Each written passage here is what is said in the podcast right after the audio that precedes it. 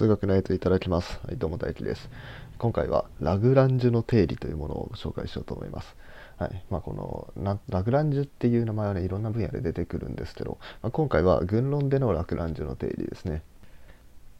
じゃあ、ラグランジュの定理、早速どういうものかっていうと、えー、まずある群 G があった時に、その G の中に部分群っていうもの H がありますと。その時に、え、G の異数っていうものは H の異数かける左乗用類もしくは右乗用類の個数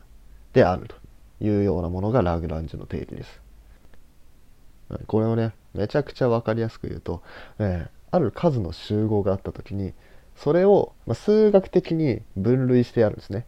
あなたは A チームあなたは B チームあなたは C チームっていうふうにこう分類していくと。でそしたらそれぞれのチームは必ず同じ個数になるよっていうんですね。A チームにある数の個数も B チームにある個数も C チームの個数も全部一緒になるよっていうのがこのラグランジュの定理というものです。はい、でもうちょっと詳しく言うとですね、えー、まず群っていうのは何かっていうと群っていうのはある集合と、えー、演算何かしらの演算を、えー、セットにした構造ですね。例えば整数っていう、集合において足し算を作りますと。足し算を付け加えますと。でこの2つのセットにした群とかね、まあ、あとは、えっ、ー、と有理数分数で表せる数に、えー、掛け算を入れましたと。そしたら有理数っていう集合と、えー、掛け算っていう演算のセットで群になるということですね。で、えー、群の中にはその群の中の一部分を取ってくるとまたそれが群になってるっていうようなものがあるんですねでそういうものが部分群っていうものです群の中にあるちっちゃな群これが部分群です。でその部分群を使ってそのいろんなチーム分けをしていくわけですね。でそうやって、えーと、分けられたものっていうものを乗与類っていうふうに言います。乗与っていうのは割った余りっていう意味なんですけどもうまさに割った余りみたいな感じですね。例えば整数と足し算っていう群の中にえ偶数と足し算っていうちっちゃな部分群があるんですよ。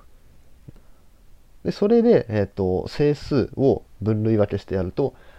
2の倍数プラス0か2の倍数プラス1のどっちかに分類されるわけですね。要は偶数と奇数です。偶数と奇数に分かれると。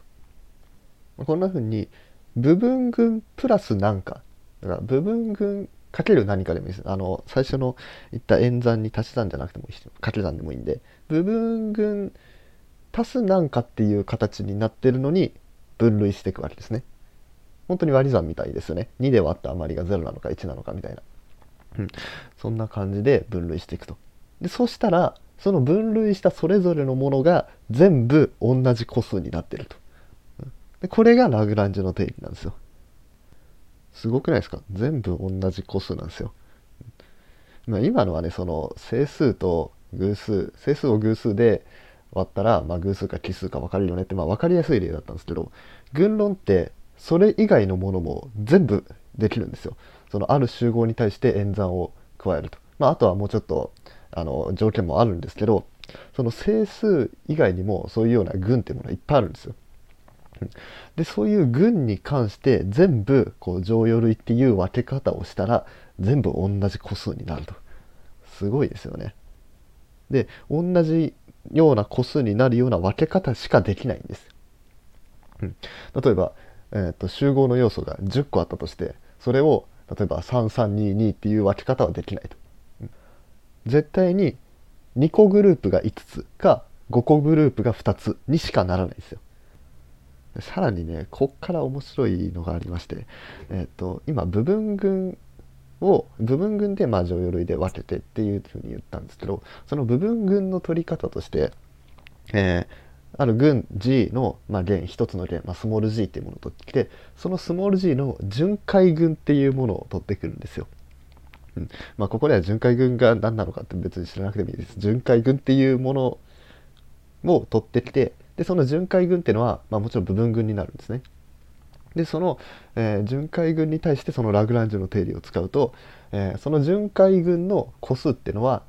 もともとの群 G の、えー、位数位数っていうか個数ですね軍 G の個数の約数個になるんですよ。まあ、これは同じ数ずつ分けるんでねさっきあの10個ある群は、まあ、2個が5つ2個グループが5つか5個グループが2つっていうのはその約数ですよね10の約数が2と5なんで、まあ、そういうふうに分かれたわけです。うん、それと一緒で、まあ、巡回群 G の個数っていうのは必ず元々のラージ G の、えー、群の個数の約数個になると。でそれにその巡回群っていうものの性質としてその巡回群の、えー、集合の個数っていうものが、えー、スモール g っていうものの位数になるんですね。でここでいう位数っていうのは g を何回も足し算をして何回か足し算したら、えー、0になるよっていう、まあ、もしくは g を何回も書き算したら1になるよっていうようなその何回書けたら1になるみたいなそこの何回書けたらのところを位数っていうんですね。でラグランジュの定理と、まあ、さっきの性質とであともうちょっと進んでいくと関論っていうのをやるんですね。えーまあ、これは足し算と掛け算っていう2つの演算を、えー、集合にぶち込んだやつですね。そういう構造のことを関っていうんですけどその関論に入っていくとその、まあ、足し算と掛け算についてやるんですけどそれを合わせるとなんとフェルマーの小定理が証明できると。ラグランジュの定理の一番いいところはここですよね。ラグランジュの定理から、えー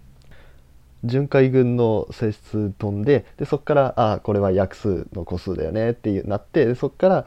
まあ、ちょっと間空いて関論行ってで関論行ったらあなんかフェルマーの小定理証明できたって っていうこの流れがねあの群論と関論のねあのラグランジュの定理のいいところ面白いところだなというふうに思います。というわけで今回はラグランジュの定理についてお話していきました。うんまあ、中身ようわからんかったけどなんか面白かったよっていう方はねいいねとかフォローなどお願いします、はい、あとコメントとかレターなどもお待ちしておりますそれではごちそうさまでした